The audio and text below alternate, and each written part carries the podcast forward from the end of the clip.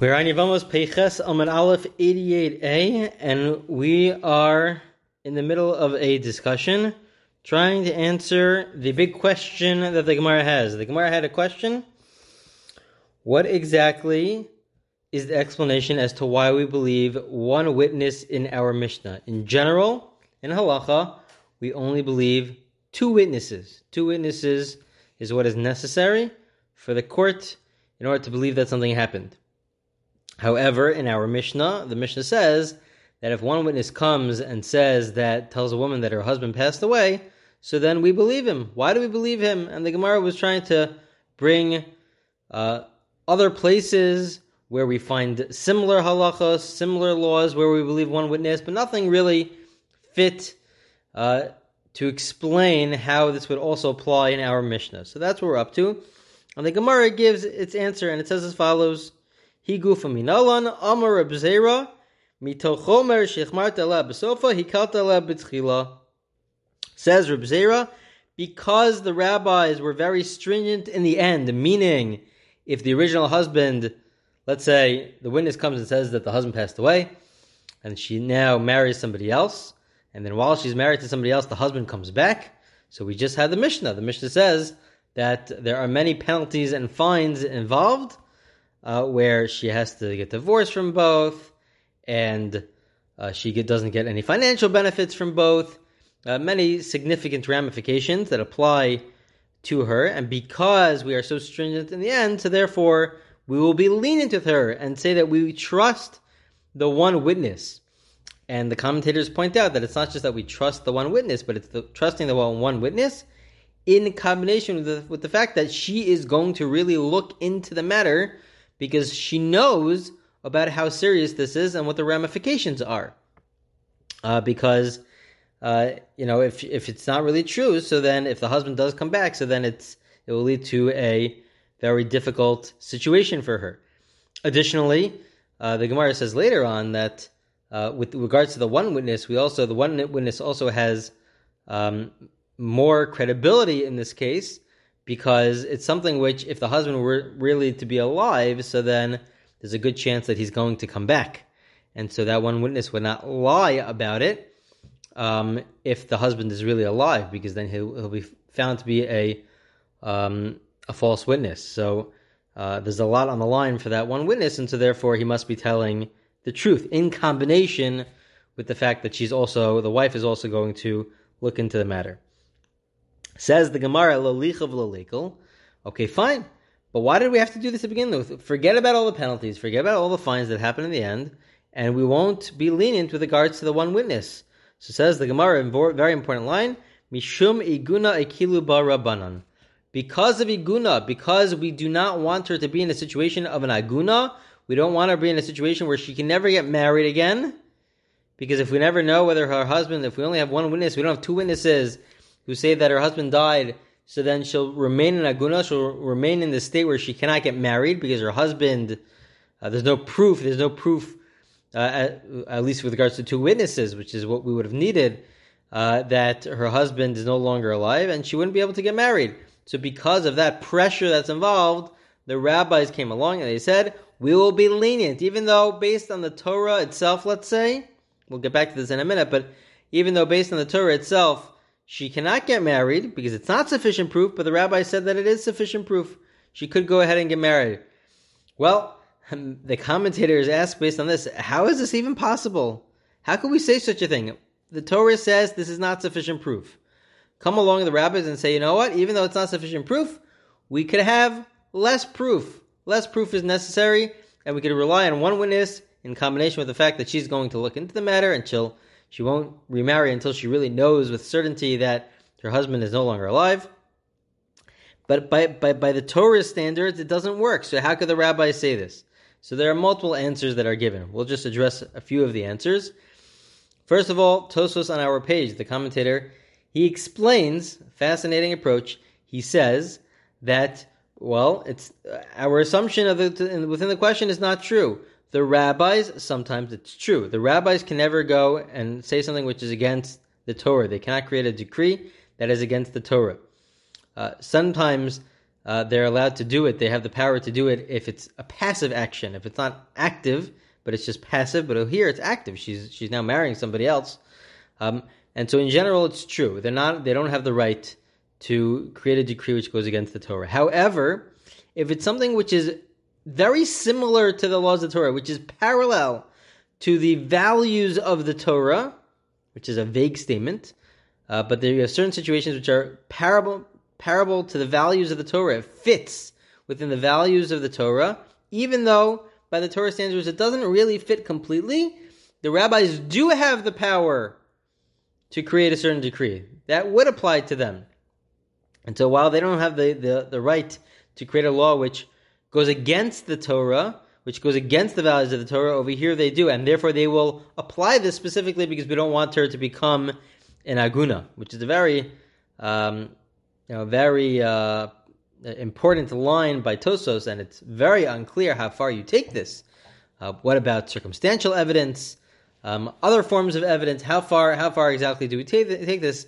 At the very least, with regard to the case that we're discussing, which is we don't know whether or not the husband died, and so how far how far exactly do, do you take this is really unclear uh, based on Tosfos.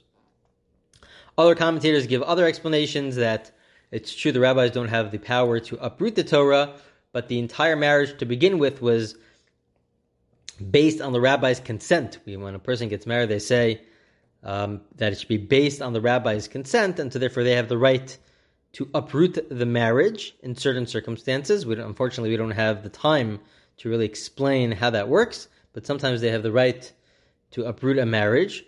And then there are others who say that, you know what, really, this is really working on a biblical level. This is not on a rabbinic level. This is really working on a biblical level. This is, our assumption was wrong, that this is only on a rabbinic level. Really, on a biblical level, this would also be viewed as sufficient evidence.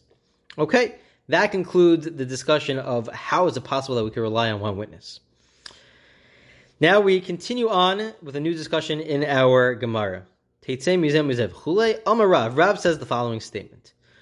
Lo shanu edim lo. Our Mishnah says that the woman has to get has to leave both marriages. If the husband comes back and turns up, he has she has to leave both marriages. Says Rav, this only applies if she got married to her second husband based on one witness. But if she got married to her second husband based on two witnesses, two witnesses said their husband died, and then the husband comes back, lo say she does not have to get divorced at this point in time. And the Gemara is assuming that she does not have to. What Rav said is that she doesn't have to get divorced from the second husband. We will see that the Gemara will back out of this understanding and, and give a whole different case um, and we'll explain Rav. The, we're trying to understand what exactly did Rav say, but at this point in time, it means that if we had two witnesses, she doesn't have to leave her second marriage. The Gemara says, I understand. In in the in the Marav in Eretz Yisrael, they they, they they laughed at this and they said, the guy is here. The husband is here right in front of us. Everybody knows him. Everybody knows that the husband is here. And you're going to tell the original husband, and you're going to tell me that she's allowed to stay married to the second husband? But she's she's married right now to the first husband. The second marriage is not even recognized. And it's just important to note, in general, we have a principle called trei u'trei, which means that if we have two witnesses, let's say, which is this case, let's say that the husband died, and then if you were to have two witnesses, which we'll get to, who say that no, the, I know the husband's alive, so that's called a treu tre, and they cancel each other out. You have two witnesses to say one thing, two witnesses to say something else. They cancel each other out. That is uh, one area of law which requires lots of analysis, which we'll get to hopefully. Uh, but what's going on here is very different. Here, uh, points this out that here it's not just two witnesses versus two witnesses. This is two witnesses versus the fact that everybody knows this person. Everybody knows it's not. It's not. And also, just to point out to clarify, uh, once you have two witnesses, it doesn't make a difference whether you have two versus two or two versus a hundred. It makes no difference according to halacha. Two witnesses against a hundred witnesses is, equi- is equivalent to two witnesses against two witnesses. However, in this case where it's it's everybody knows it's such uh, so obvious that the husband's around, so it's it's it's viewed as even more powerful than a hundred witnesses. It's not like you need any witnesses. It's he he exists. Everybody knows he's around. So then certainly you cannot believe the original two witnesses that say that said that he died. So what's the case here? Lo tzricha explains the Gemara rather. We don't know whether or not he's the husband. The husband, this person comes and says, "I'm the husband," but nobody knows who this person is. So then he's allowed to stay married. She's sorry, she's allowed to stay married to her second husband. Uh, the Gemara then asks, "But if if nobody knows who this person is, so then even if she got married based on one witness, one witness said that her husband died, and then you have she got married to somebody else, and then you have this guy running in and saying, "I'm the husband, I'm the husband," but nobody knows who this person is. So then she should be able to stay married to her second husband as well. So what exactly is Rav talking about? So lo tricha, rather it's the following case. The asu betre v'amri anon havinon bahade michinafik v'ad hashta v'asin hu dilayadinu layadisu lay dilsev v'yakar yosef v'sacha v'him lo hikiruhu v'amri v'chista malamed shiyatza below chasima zakin ubaba chasima zakin. Essentially, the case is as follows: If you have one witness who says that the husband died. She then goes ahead and she marries somebody else. And then the case is where somebody comes and says, I'm the husband, but only two people actually know the husband. So it's like testimony. They're saying, We were with this person the whole time, and we know that he is the husband. You don't recognize him. It's been years.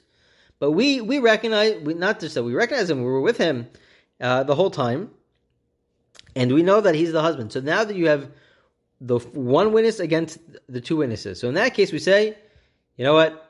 you have to uh, uh, you have to get divorced. However, if it's a case where you have two witnesses, not just one witness, but two witnesses that say the husband died, and then two witnesses that say this person is the husband, that's the case of trei u'trei. That's the case of where you have two witnesses say one thing and two witnesses uh, contradicting and saying the other way. So in that case, we'll say lo. Excuse me, that you do not have to get divorced. You, you, don't, you don't have to get divorced from the second husband. That's that's what Rav was referring to. That's what the Gemara says until now. And the Gemara just points out, well, why you serious? You're going to tell me that you don't recognize the husband? So the Gemara says, yes, we find this by Yosef, by Yosef and his brothers. Yosef recognized the brothers. The brothers didn't recognize Yosef. Why? Because Yosef, when he left his family, when when they sold him, he wasn't he didn't have a beard. He looked very different. But the, Yosef recognized the other brothers. He did recognize the brothers. The brothers had a beard already, and it was easier to recognize them. And so therefore, it is possible that even such close relatives, they don't recognize each other. And so, so too, here too, it could be that the wife didn't recognize the husband, um, and you only have two witnesses who claim that this is the husband. You could have such a scenario. So it's two versus two, and Rav says that they don't have that she does not have to get divorced from her second husband. She doesn't have to leave her second husband. She could stay married because it's it's two versus two. You have two witnesses versus two witnesses. Now the Gemara is going to question this idea. Even if you have two versus two, who says that uh, she's allowed to stay married? And just a little bit, a very short introduction to this idea. So we believe that when you have Torah tells us that when you have two witnesses versus two witnesses, it's a it's a it's a deadlock. There's nothing that we could do, even if it's two versus a hundred. And once you have two, that's the truth. The other side is the truth. There's, there's very little that we don't know what to do. So when we don't know what to do, because there's this contradiction, in general, we fall back on what's referred to as chazaka, which means status quo. When the court doesn't know what to do, we fall back on the status quo. What is the status quo? So what is the status quo? So in this particular scenario, when you have two versus two, the status quo should be that she's married to her first husband, because that's the last thing that we knew before any doubt came about. Before any doubt came about, before we knew anything about the husband dying, she was married to the first husband. So if that's the case, she should really go based on the status quo, and she should be viewed as married to her first husband, and therefore not married to her second husband, and she should have to leave uh, the marriage of her second husband, which is not what uh, Rav said. And the Gemara is going to ask this question. The Gemara is going to ask this slightly differently, because uh, maybe there's room to say that we shouldn't follow the status quo, perhaps uh, because there's so much proof, because she really looked into the matter, explains Tosfos. She really looked into the matter very well. So maybe it ruins the status quo, that we can't really follow the status quo because she really looked into it very well to make sure that her husband's not alive. So maybe we can't follow the status quo in that scenario. But the Gemara is going to ask that still, even if it's not uh, with certainty that we follow the status quo, but at least at least there's a doubt here, and she shouldn't stay married to the second guy because there's doubt. It's a, it's a very big question. So if so, Treya Treinenu. Turn to the page to Pechas and Beis. V'habala bashim talakai. At the very least, we should bring a sacrifice over the fact that maybe she made a mistake. There's a sacrifice that you bring called an asham talui, which is a sacrifice that you bring for maybe you committed a sin. We don't know, but maybe you committed a sin. So how could she stay married to the second the second guy? There's a good chance that the first husband's still alive. We have two witnesses here. It's two versus two. So Amr of Sheshas Kagon Chinisis Lecha. The case is you, a person doesn't have to bring a sacrifice that maybe they committed a sin if they know for sure in their mind. We can't bring proof, but in their mind, they know with certainty that uh, they're not committing a sin. So she marries one of the witnesses, one of the witnesses who said that the husband is dead. So she marries one of the witnesses. Okay, so that witness, obviously, in his mind, he knows with certainty that the husband is no longer alive. Now, just to point out, is this even allowed? Uh, we had earlier that the person's not allowed to marry uh, somebody who testifies and says that uh, that the that the husband is not alive um, because he's you know he maybe maybe he's he's saying all this just to marry the wife. Uh, so the commentators bring this up and they come up with scenarios where uh, we wouldn't be concerned. Let's say we have more than two witnesses. Let's say we have three witnesses that we're relying upon. Um, and he can't, uh, we don't assume that he's convincing all the witnesses to say the same thing. Um, and other examples also, but in the end of the day, there, in, in this particular scenario, there's no such concern. Uh, the, the commentators figure out a case, so there is no such concern. The Gemara says, okay, fine, but he gufa basman tali kaima. She herself, how does she know with certainty? She should herself should bring a sacrifice. She doesn't know whether her husband's alive or not. No, it's Bomeris Barili. The case is where she knows with certainty that this person is not her husband. We have two witnesses who say that this is the husband. We were with him the whole time since he went to travel. But she says, no, I know with certainty that it's not the husband. Explains Rashi, because I know that based on, you know, I, I know what my husband looks like and there, there are certain unique features to my husband. It's not my husband. I know with certainty it's not my husband. So both the, the witness who said that the husband died, he saw the husband die, and she herself knows with certainty that the, this isn't the husband. The husband's not alive. So they are allowed to marry each other. Um, and they're allowed to stay married, and they don't have to bring a sacrifice because they know with certainty. You only have to bring a sacrifice that you might have sinned if there's a chance, but they, they know themselves with certainty that they did not sin. If this is true, if this is Rav's whole point, that if you have two versus two, what's his what's he trying to say? What's he trying to what's what's his novel uh, statement? What exactly is he coming to add? Aval nisis v'achach ba'edim lo amar.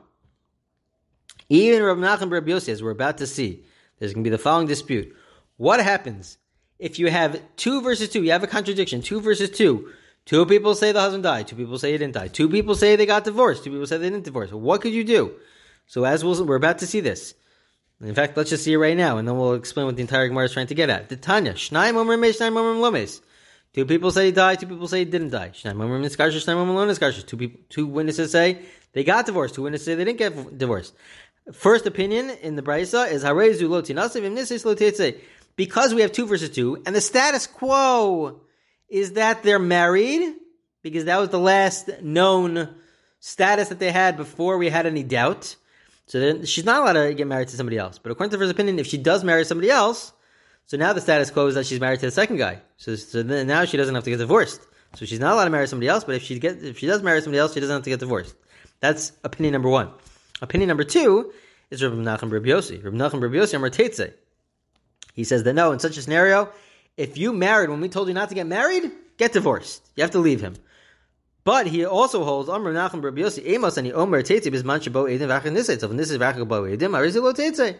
But Rabbi Nachum Rabbi Yossi says Let's say the case is as follows. Two witnesses say either the husband died or they got divorced. Right after that, she goes ahead and she marries somebody else. While she's married to her second husband, two other witnesses come along and say that, you know what, the husband's really alive. Or you know what, they really didn't get divorced. The marriage still exists.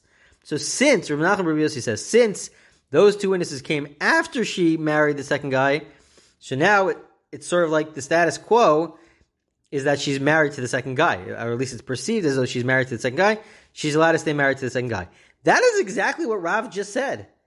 The Gemara's whole point is that what's Rav adding? This is exactly what Rav just said. Rav Rav's whole statement, what we've been anal- analyzing, uh, you know, for the fa- past few minutes. Rav's whole statement was that if you have two witnesses who say he died, and then she marries somebody, and then you have two witnesses who say that he didn't die, she, they don't have to get divorced. He doesn't have, she doesn't have to leave her second husband. That's exactly the opinion of Rav Nachum Rav Yossi. So what's he coming to add? So says the Gemara, Kikama Rav Nami bizman shabo edim v'achach nisis lafukim Rav Nachum Rav Yossi v'ikadamar time the nisis v'achach bo edim havabo edim v'achach nisis teitze kaman Rav Nachum Rav Yossi. Explains the Gemara that Rav is either coming to say that I hold like Rav Nachum Rav Yossi, that the only time she could stay married to her second husband is if she got married first, and then the witnesses came and said, you know what, you're really married to your first husband because our first husband's alive. Uh, so in such a scenario, you're allowed to stay married because you first got married before the witnesses came. Alternatively, they explain Rav differently, and they say that Rav really holds like the first opinion against Rav Nachum Rav Yossi. He's even more lenient when it comes to staying with your second husband. That even if you had witnesses come first and say that the husband's still alive, and then she got married, even though you're not allowed to get married, but once she got married, so then she's allowed to stay married. These are two different versions of what Rav is coming to do, but Rav is essentially, uh, depending on the version, he's picking one versus the other, either the first opinion or or Nachum Rabbi Yossi, um, about what's the case where you're allowed to stay married to the second husband. Okay, that concludes the Gemara for today, and we'll continue with the Gemara in the next recording.